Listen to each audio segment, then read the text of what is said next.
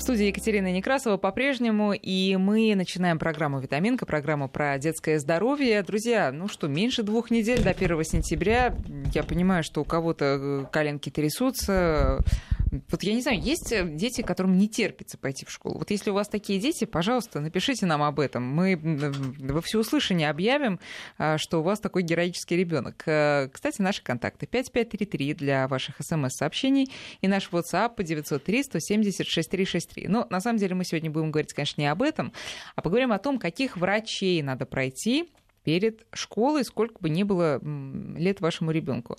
Представляю наших гостей сегодняшних. Это зам главного врача регионального центра профилактической медицины Артемий Молчанов. Артемий Олегович, здравствуйте. Доброе утро. И главный врач детской клиники «Фэнтези» Николай Смирнов. Николай Александрович, здравствуйте. Здравствуйте. Итак, а, давайте начнем с общих вопросов, хотя есть и более конкретные вопросы, в том числе вот э, прочитала статью про педикулез, прям она так называется, педикулез идет в школу, оригинальное название, но, к сожалению, не очень приятный э, сам этот факт. Но об этом чуть попозже, а сейчас а, давайте общий вопрос. Итак, медосмотр перед школой, это обязательно для всех детей? Просто я помню, когда я ходила в школу, ну, приехал 31 августа, 1 пошел, и как бы проблем не знаешь. Николай Александрович, скажите. Ну, действительно, медицинские осмотры или, э, как раньше называли, диспансеризация, обязательная процедура перед поступлением в школу или поступлением в детский сад. И существуют у нас, собственно, медосмотры первичные перед поступлением и плановые э, перед посещением того или иного класса. Они включают различное количество специалистов, как правило, в зависимости основ... от возраста. В зависимости от возраста. Э, и включает прохождение тех или иных обследований. Как правило, это электрокардиограмма, это выполнение общего анализа крови, общего анализа мочи, общего анализа кала. Э, по результатам э, этого обследования... Кардиограмма доктор... обязательно? Ну, кардиограмма в настоящее время, да, является обязательной у детей старше 6-7 лет. Угу. По результатам этого обследования доктор выдает заключение по собственно, физическому развитию ребенка. По установленным диагнозам выдает соответствующие рекомендации, а также оценивает физическое развитие угу. ребенка. А вот там же в карте, насколько я знаю, там пишется, что группа здоровья такая-то, да, вот это, я не знаю, насколько это новое а, понятие, ну, то есть для, я имею в виду а, Просто поскольку сейчас эти карты у нас на руках, и вообще они делаются, в отличие там, от того, что было 20 лет назад, то родители читают, группа здоровья оказывается там номер три. Это что такое, Артемий? Вот расскажите нам, пожалуйста. Ну, я бы на месте родителей... Скажем, не вчитывался. Не, не, не вчитывался, да. Во-первых, медицинскую документацию этим многие страдают.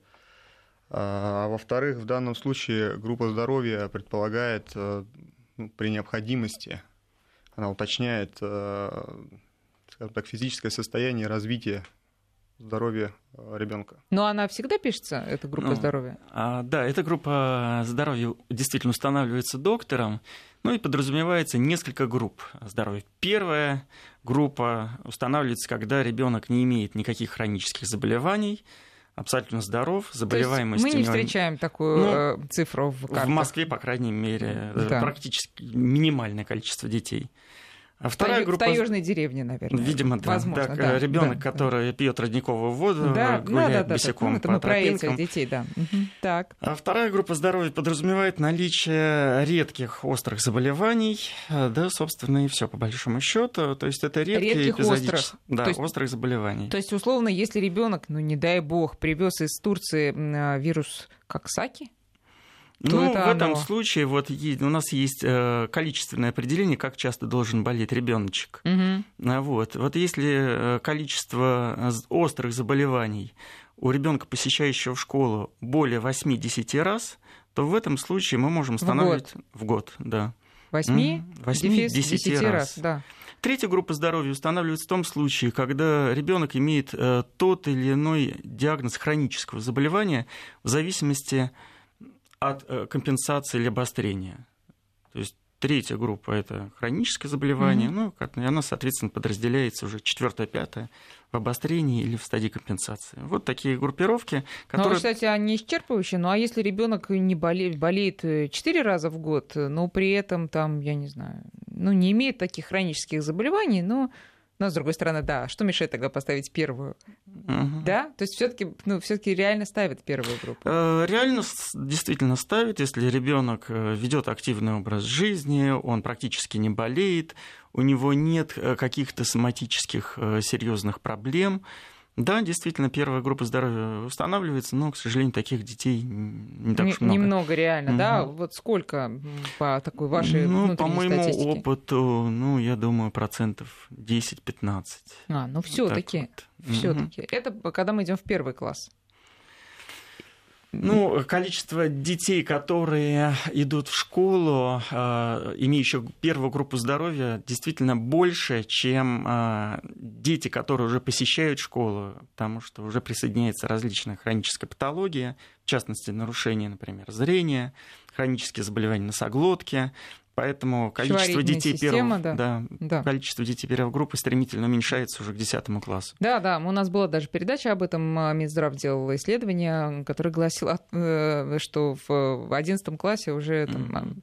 один человек, если из потока, э, относится к первой группе здоровья, слава богу. Mm-hmm. Артемий, скажите, вот такой еще вопрос часто волнует. Э, сдавать ли анализы в поликлинике обязательно для вот этих справок? Или можно пойти в любую клинику платно, сдать анализы и принести, и тоже это все будет принято? Если частная клиника имеет лицензию на виды лабораторных исследований, то никто не запрещает родителям отвести своего ребенка в такую частную клинику и сдать анализы. Я думаю, что результаты ничем не будут отличаться от результатов поликлинического обследования. Uh-huh. Но опять же, в том случае, если есть лицензия.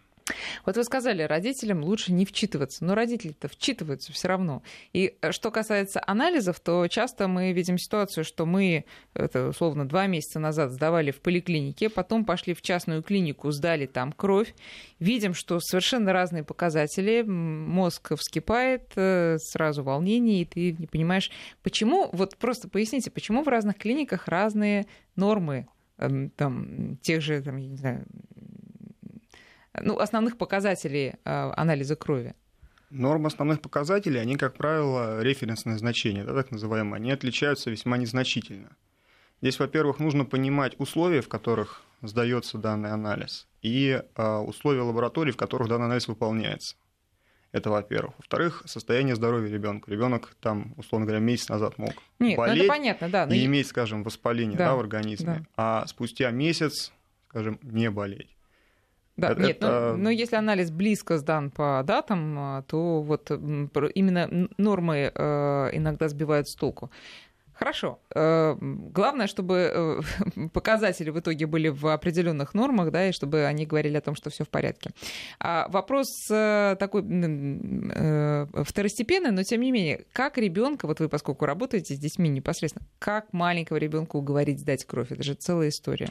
Можете какой-то практический совет дать, Николай Александрович? Ну, действительно, это, это проблема у многих. Действительно, как, как ребеночку аккуратно и бережно взять анализ крови так, чтобы его не испугать, потому что многие дети уже, так сказать, имеют опыт посещения клиник, поликлиник, и уже подъезжая к клинике, уже представляют все, все, все болевые ощущения. Ищут ходы отступления, да. Да, ищут ходы отступления. Но в этом плане я бы рекомендовал родителям, во-первых, конечно, не запугивать не употреблять каких-то устрашающих слов, типа укол или тебе будет больно, но ты потерпи.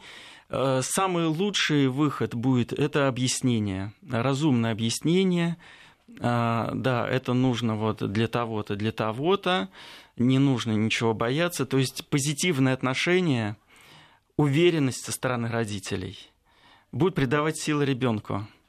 Э, во многом зависит, конечно, еще вот сама процедура, э, э, как медсестра, как доктор относится к проведению этих анализов. Если доктор и медсестра относятся также позитивно, подходят к ребенку, что называется, с душой, успокаивают ее, не используют каких-то устрашающих слов, то в этом случае, как правило, и забор происходит ну, практически безболезненно. Ну и кроме того, в настоящее время существуют различные методики для отвлечения детишек а, методики для уменьшения болевых явлений. Все это разработано, эти методики есть. А что это за методики? Во-первых, поясните, пожалуйста, вот когда мы сдаем именно перед школой анализ крови, это из вены или из пальца? Это из пальчика. Обычно требуется а, кровь из пальчика. Лишь, да, да, то есть, угу. ну, собственно, это такая секундная манипуляция кровушка забирается сразу она, как правило, в анализатор, и результат готовится достаточно быстро. И нет, я просто знаю это уже, угу. сама видела, нет э, вот тех вот пакетиков из серой бумаги, которые вскрываются на твоих глазах, оттуда нет, высыпается вот. перо такое, что просто хочется схватиться за голову, действительно зарыться куда-нибудь, потом оно вкалывает. Нет, нет, от это этого уже ушли. Да. Сейчас используются специальные одноразовые так называемые э, такие скарификаторы, которые... Коробочки такие коробочки, маленькие, да. Или там пистолетики, как да, их называют. Да. которые сами как бы выстреливают микроиголочкой, и, соответственно, забирается капелюшка крови, и все. Сама процедура занимает ну, 3-5 минут э, максимум. Ну а если из вены? А из вены в каких случаях э, надо брать ребенку кровь? Ну, из вены мы забираем, когда нам требуется более тщательное обследование, то есть исследование биохимических параметров или иммунологических, или маркеров инфекций. Но для поступления, собственно, в школы, в сады достаточно просто общего, или как называют, клинического анализа крови, чтобы оценить э, уровень гемоглобина, Э, уровень лейкоцитов, других показателей, что нет никаких э, признаков э, воспаления, анемии и так далее. Mm-hmm. Этого вполне достаточно. Ну, я бы хотел добавить со своей стороны, что, конечно, это сдача анализов является требованием в России, в Российской Федерации, в других странах, собственно, для поступления в школы, в сады. Эти анализы не являются обязательными. Да что вы, почему? Ну, в общем-то, считается, что достаточно осмотра педиатра, оценки здоровья состояния ребенка, и э, если доктор видит, что ребенок здоров, нет противопоказаний для посещения школы, то он может идти. Заполняется короткая форма, э, вот, и, собственно... А вы да. на какой позиции стоите? Ну, Лучше я стою на позиции такой, что, конечно, вот э, многие обследования, которые в настоящее время выполняются перед поступлением в школы, на мой взгляд, они являются несколько избыточными. Если э, врач-педиатр действительно видит, что у ребенка нет никаких проблем, что он здоров, у него нет каких-то сопутствующих хронических проблем, доктор сам может оценить состояние и лор органов, он может оценить состояние желудочно-кишечного тракта, ну, собственно, и выдать заключение. Поэтому... То есть все это, ну, лор органа понятно, но и ЖК, э, ЖКТ, желудочно-кишечный, ну, тоже внешний осмотр. А, да, конечно, врач-педиатр не может оценить глазное дно, остроту зрения. В этом случае необходима консультация уже узких специалистов. Угу. Но если говорить про общую практику, про Э, общие мировые тенденции, то вот э, излишняя иногда бюрократизация и формализация этого процесса, она иногда ну, лишний раз стрессирует и ребенка, и его родителей. И без того стрессированных уже да, до, до невозможности. Артемий, а вы как э, считаете, все-таки лучше брать кровь или лучше не брать кровь? Так вот, в профилактических, не в профилактических, а в целях, там, на всякий случай.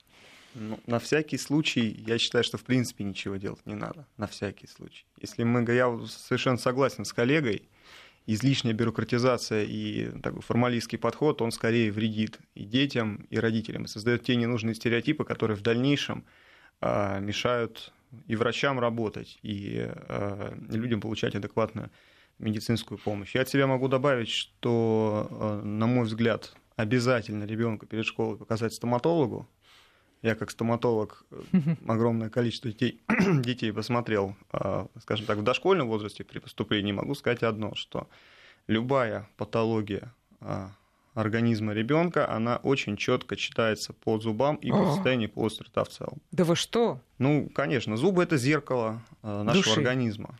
Души, да, до нашего организма. И кроме того, для многих школ сейчас наблюдается тенденция, особенно для школ с лингвистическим уклоном, консультация логопеда с вынесением соответствующего заключения. А почему э, зубы это зеркало души? Ну-ка расскажите вот поподробнее, какие проблемы можно по ним э, увидеть? Смотрите, по ним можно увидеть проблемы желудочно-кишечного тракта, в частности. Почему? Потому что э, полость рта – это входные ворота желудочно-кишечного тракта, соответственно, всем, все, чем питается ребенок, находит отражение на зубах. Все проблемы, в частности, там, зарождающиеся гастриты, да, по гиперацидному, по гипоацидному типу, то есть в зависимости от кислотности среды желудка, они также отражаются. Плюс, а как они отражаются? Это вот если кариес есть или есть какие-то другие признаки? Ну, смотрите, кариес это мультифакториальный процесс. Угу. Здесь скорее мы говорим о наличии, скажем так, коррозивных моментов на эмали зубов детей. Это если повышенная кислотность желудка.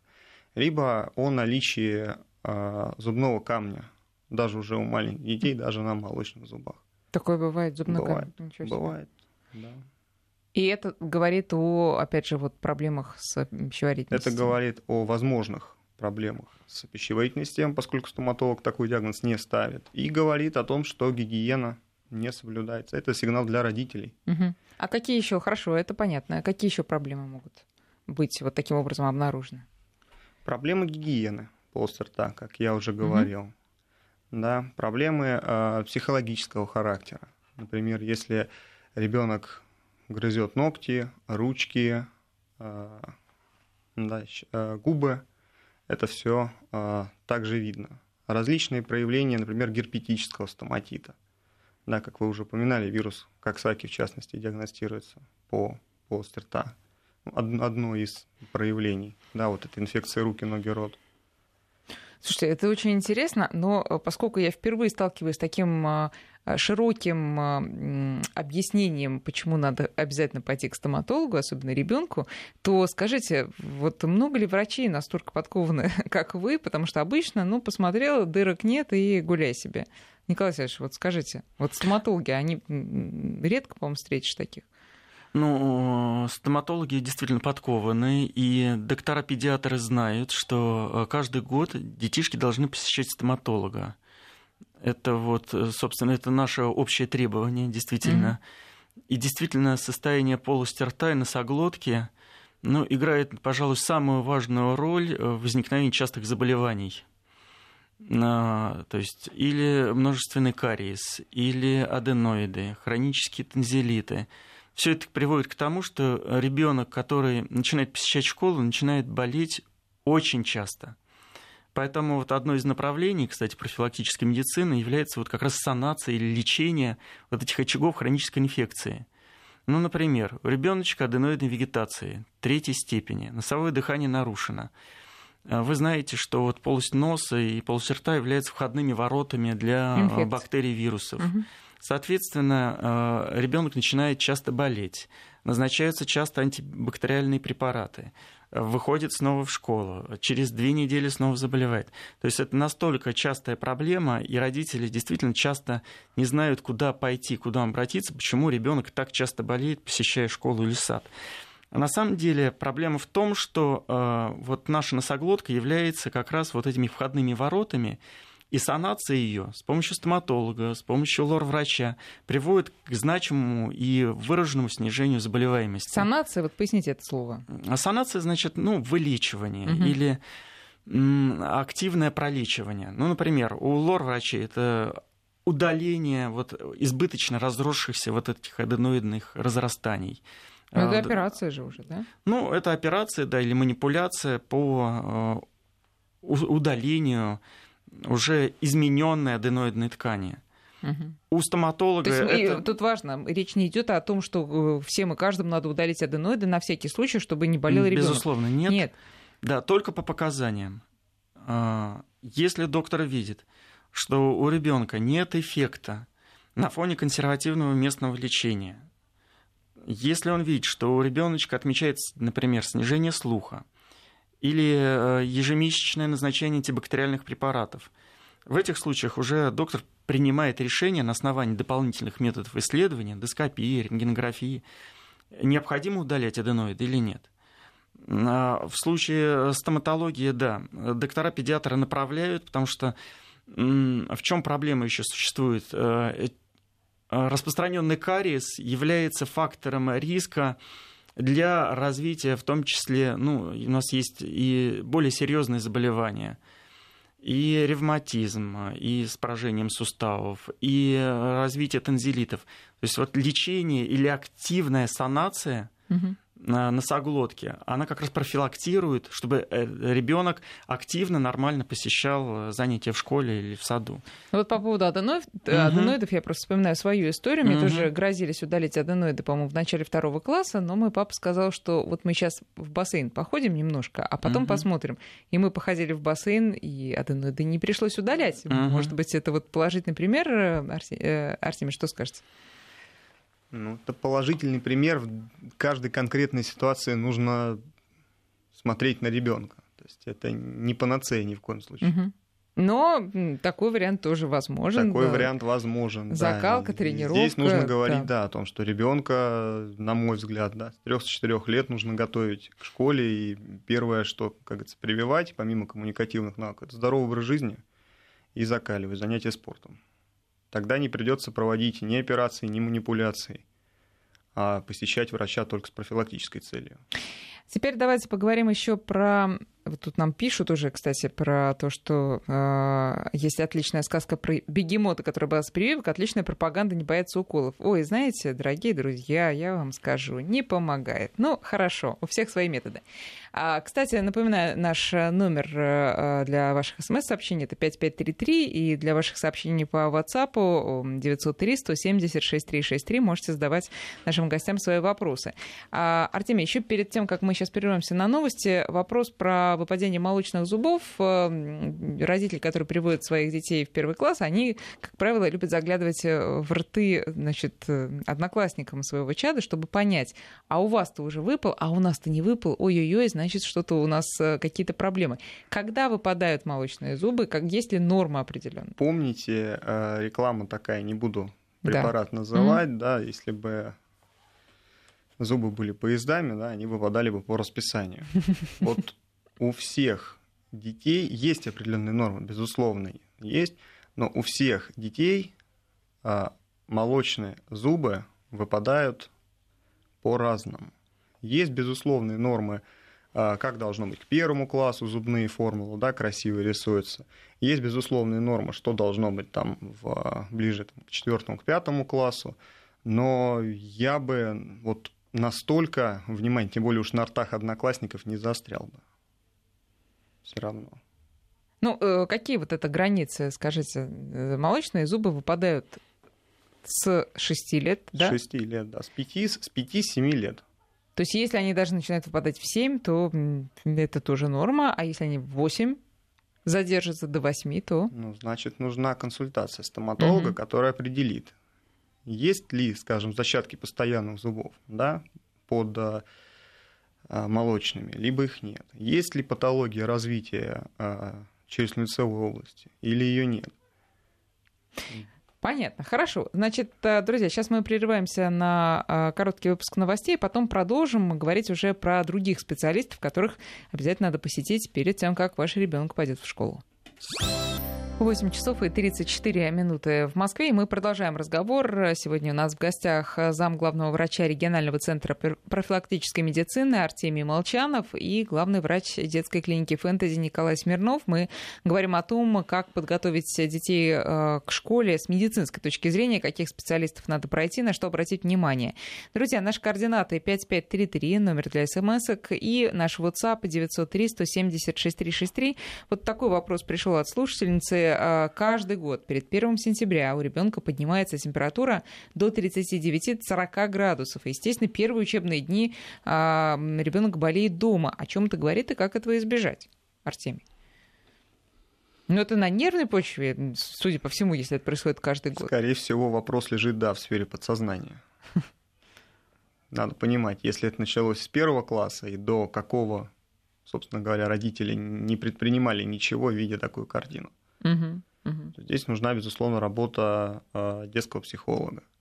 Если э, речь идет там о первом, втором классе, то, на мой взгляд, при подготовке к школе необходимо учитывать, скажем так, психологическое состояние каждого ребенка и готовить частности, я бы ну, порекомендовал вместе с ребенком посетить ту школу, в которой он будет учиться, познакомиться с классным руководителем. Это универсальный посидеть совет не за, только для этого Посидеть ребенка, за партой, да. А в данном случае, еще раз говорю, скорее всего, это подсознание.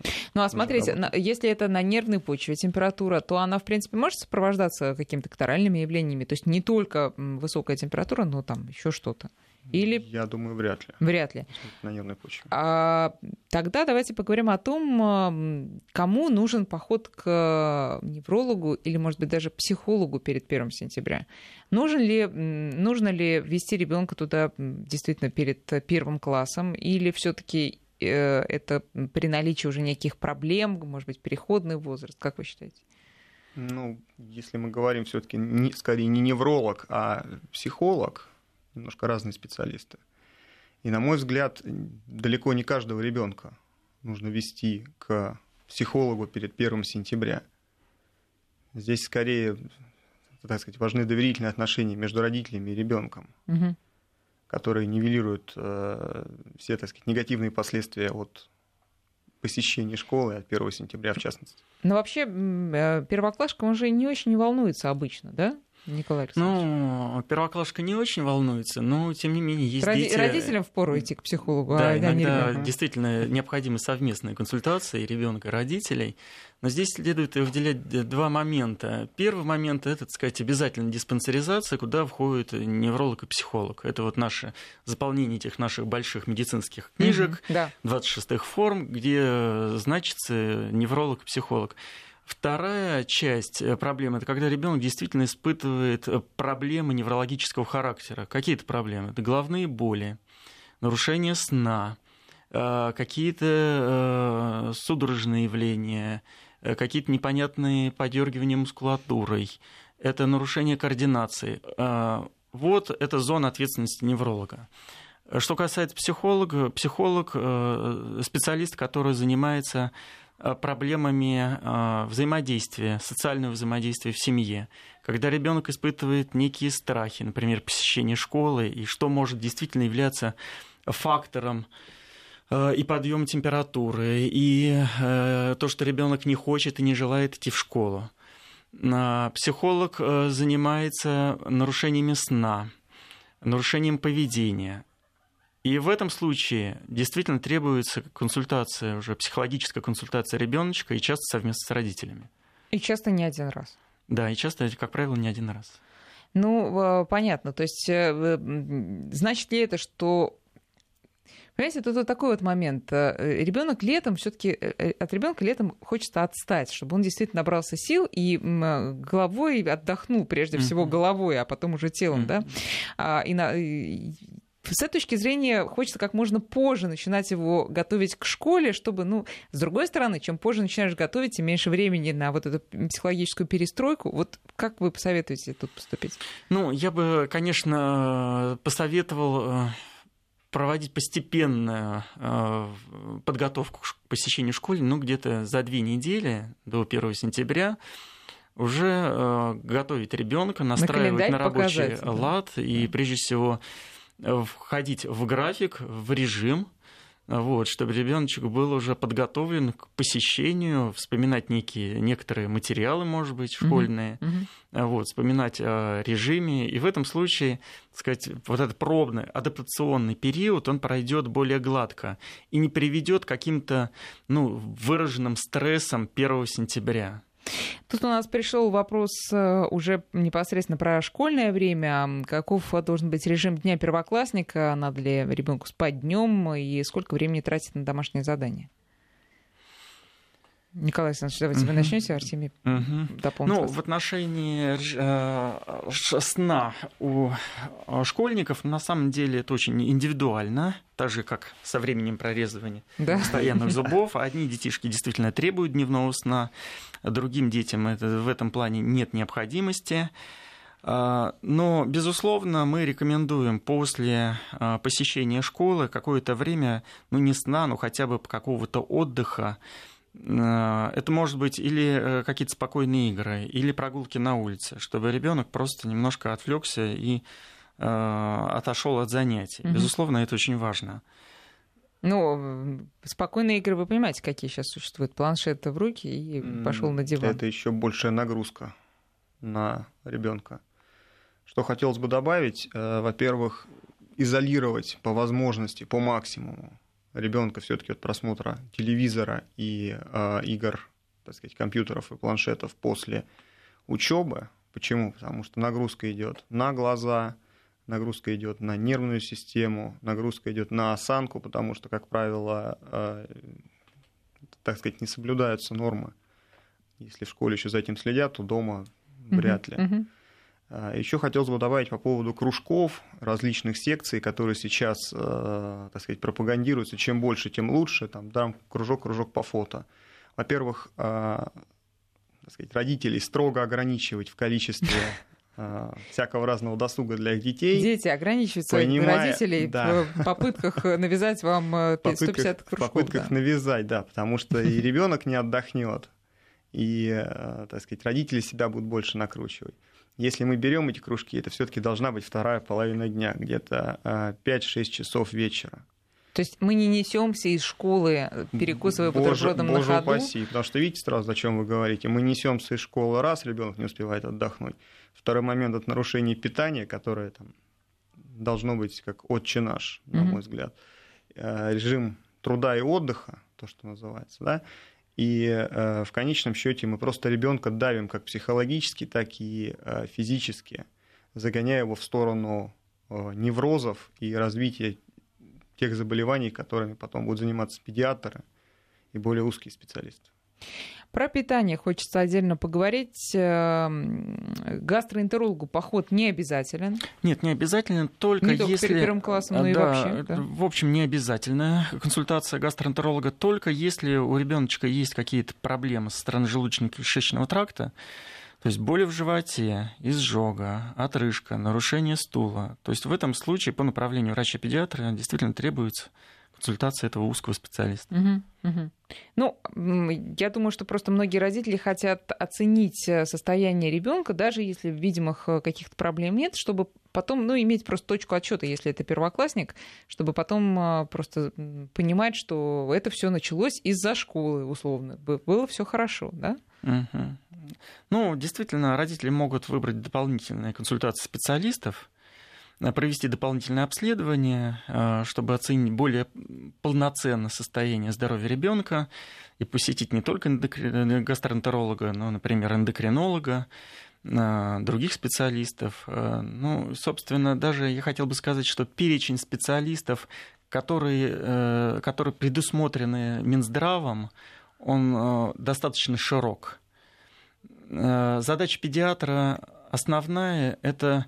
Понять, кому надо, кому не надо отправлять. А, да, необходимость направления к каким-то узким специалистам и выявить противопоказания для посещения школы. То есть э, доктор должен оценить физическое развитие, э, биологический возраст, оценить наличие хронической патологии. И mm-hmm. вот на основании этой картины совместно уже с педагогом выносится заключение, что ребенок а, может спокойно посещать школьные занятия. А что касается инфекциониста, если ребенок отдыхал где-то далеко за рубежом или недалеко за рубежом, неважно, а, значит ли это, что все-таки стоит его проверить, вернулся, предположим, вот прямо перед первым сентября?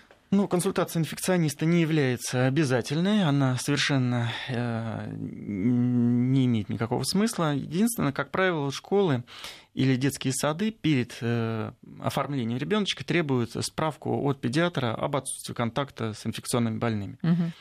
Эту справку обычно выдает врач-педиатр, э, тоже Причем на основании... не глядя особо. Ну, так, спросит родителей, да, на всякий ну, случай. Да, доктор должен все равно, тем не менее, оценить состояние здоровья ребенка, что ребенок не лихорадит, он не заразен для других детишек. И на основании mm-hmm. анамнеза, объективного осмотра он выдает такую справку. Ну, э, друзья, сейчас мы поподробнее немножко поговорим и об этом, поговорим про прививки и поговорим про педикулез уже наконец-то. Сейчас сделаем перерыв на прогноз погоды, региональные новости, а потом продолжим. Наш координат 5533 на, для смс-сообщений 903 170 6363. Наш WhatsApp, пожалуйста, присылайте нашим гостям свои вопросы. Мы продолжаем разговор, и вот раз мы про инфекционистов э, заговорили, то, опять же, а, Николай Александрович нам сказал, что если нету прям таких клинических проявлений, то и не надо к инфекционисту. Но если опять я возвращаюсь, мы приехали из Турции, где вирус как саки или еще какой-нибудь неведомый вирус, на всякий случай же надо сходить. Если ребенок чувствует себя нормально, то не а, надо. нет лихорадки, нет проявления инфекционного заболевания, то в этом случае консультация инфекциониста не показана. Консультация инфекциониста показана в том случае, если врач-педиатр видит э, симптомы остро заразного инфекционного заболевания, требуется уточнить диагноз, получить второе мнение, откоррегировать лечение, решить вопрос э, с госпитализацией в инфекционный стационар. Да, вот в этих случаях показана угу. действительно консультация инфекциониста. Понятно. Теперь э, вопрос, который вот Николай Александрович правильно нам э, в перерыве наметил, это профилактика инфекционных заболеваний уже когда ребенок пошел в школу, надо просто задумываться об этом надо уже сейчас. Э, действительно, особенно родители первоклассников, особенно родители тех первоклассников, которые не ходили в детский сад, они понимают, что сейчас на ребенка обрушится поток э, неизвестных его иммунной системе э, вирусов да, и бактерий, и ребенок начнет болеть. Вот э, какая тут профилактика может быть? Ну, я бы хотел сначала отметить, что действительно это настолько общая проблема, причем не только для России, но и для стран всего мира, что дети, которые начинают посещать школы или сады, они начинают болеть в два раза чаще. В результате контакта с другими детишками, в результате контакта с новыми вирусами, бактериями, и это не является а, проявлением какого-то серьезного иммунологического нарушения или заболевания иммунной системы так устроена наша иммунная система, что организм должен получить навыки, должен выработать, выработать иммунитет э, после встречи с, каким, с каким-то внешним фактором, вирусом или бактерией. Поэтому я призываю не э, бояться и не страшиться, что если ребенок да, начинает чаще болеть, а в норме, как я сказал, ребенок, посещающий школу или сад, может болеть 8-10 раз за год. То есть практически, это еж... норма все-таки? практически ежемесячно. Да, это вариант нормы. А, другое, другая ситуация. Если а, заболевания имеют а, тяжелое течение, осложняются пневмониями, какими-то серьезными кожными проблемами, ребенок часто переносит синуситы, бактериальные инфекции. Вот в этих случаях мы уже рекомендуем консультации других специалистов, mm-hmm. в, частности, в частности, иммунолога или лор-врача. Какие методы профилактики в общем мы рекомендуем? Прежде всего, это режим, безусловно. Режим занятий, режим отдыха, а, который должен, быть, э, должен четко соблюдаться. Второй момент – это правильное питание – это сбалансированное правильное питание. Третий момент – это э, активные прогулки. Это э, занятия физкультурой спортом.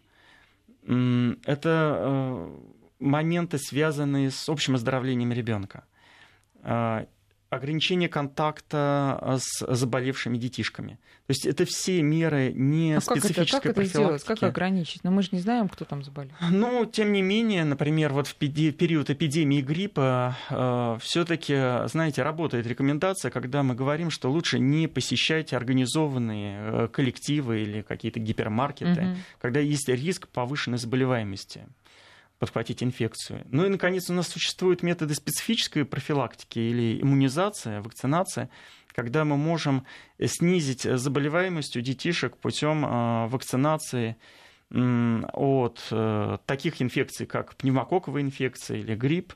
По данным статистики, например, вот э, если мы детей вакцинируем от пневмокока и от гриппа, заболеваемость у детей в организованных коллективах снижается примерно в два раза.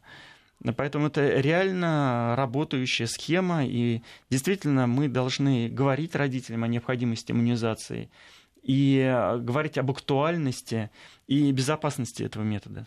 Ну, э, хорошо, про прививки сейчас чуть-чуть попозже еще поговорим отдельно, а по поводу вот э, профилактики в виде витаминов, Артемий, вот как вы считаете, надо ли таким образом укреплять иммунитет у ребенка, который пока неизвестно, будет ли он прям так сильно болеть или не будет? Я думаю, что этого не стоит делать. Как уже сказал коллега, в данном случае витамины ребенку лучше получать все-таки из э, пищи и а, укреплять свое здоровье правильным рационом, угу. и прогулками, нахождением на свежем воздухе. То есть витамины это только если что?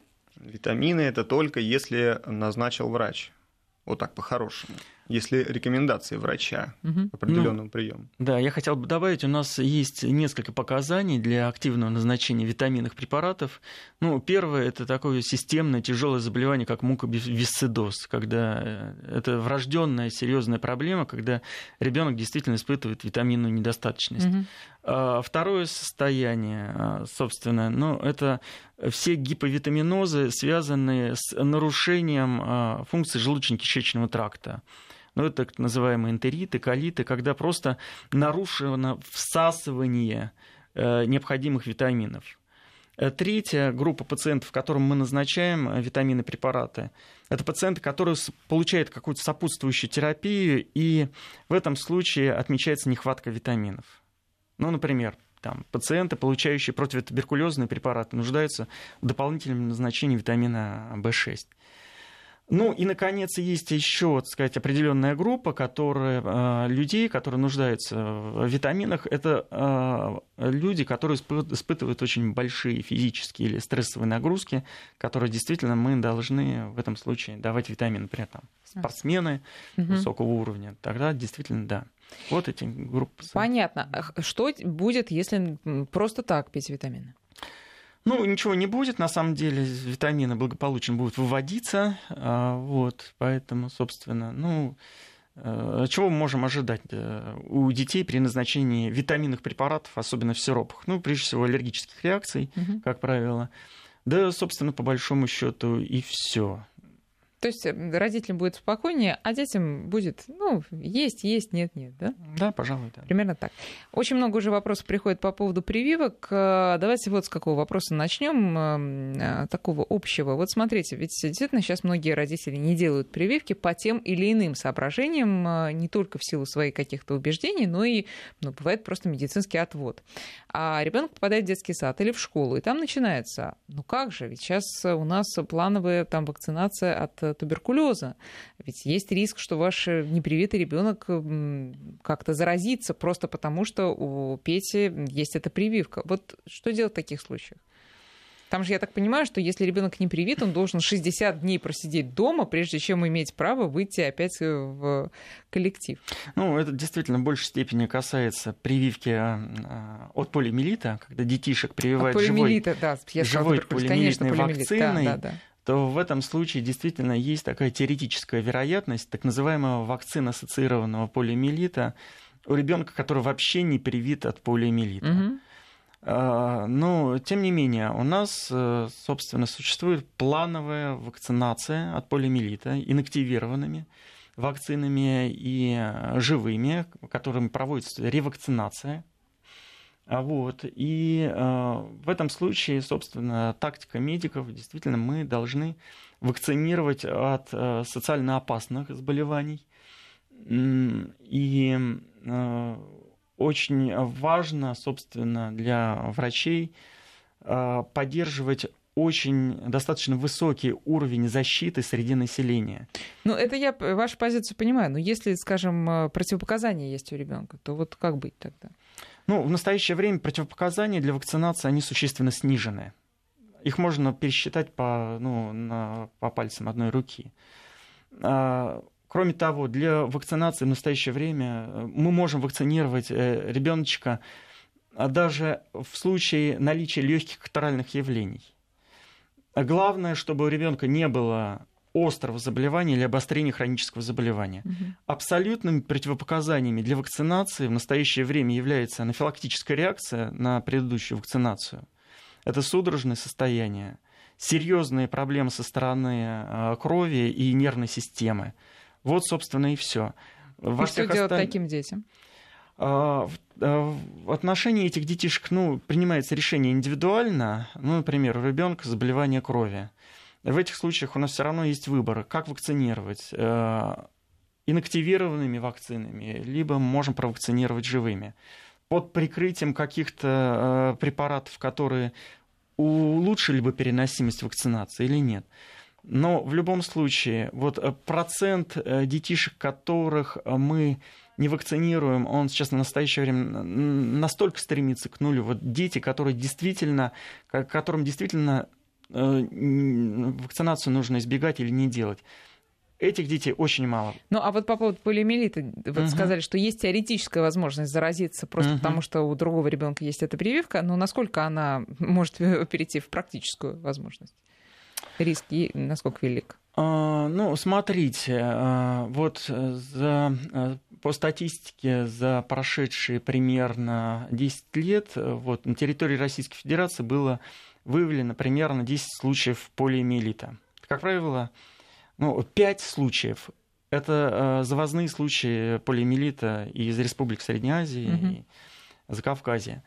Другие пять случаев за эти 10 лет, это вот были как раз вот эти э, пять случаев вакцин-ассоциированного полиомиелита, связанные с прививками, с, с прививками э, живой полиомиелитной вакцины. Угу, угу. Но здесь следует иметь в виду, опять же, что это относится только к живой полиомиелитной вакцине.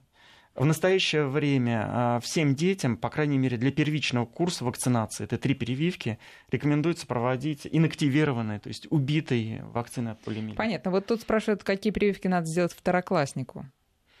Ну, а, второкл... надо, конечно, смотреть на календарь, но второклассник это, ну, получается, у нас там 8 лет. Угу. У ребеночка должна быть в 7-летнем возрасте сделана дополнительная прививка от дифтерии столбняка повторно должна быть сделана прививка от кори краснухи паротита, ну и должна быть сделана проба МАНТО. Друзья, не все мы успели обсудить сегодня, но у нас впереди еще есть и следующие выходные перед школой, так что нагоним. Спасибо большое нашим гостям за участие в нашей программе. Берегите себя и своих детей. И все-таки настраивайтесь, мне кажется, главное настроиться психологически, а уж к врачу-то сходить успеем. Счастливо.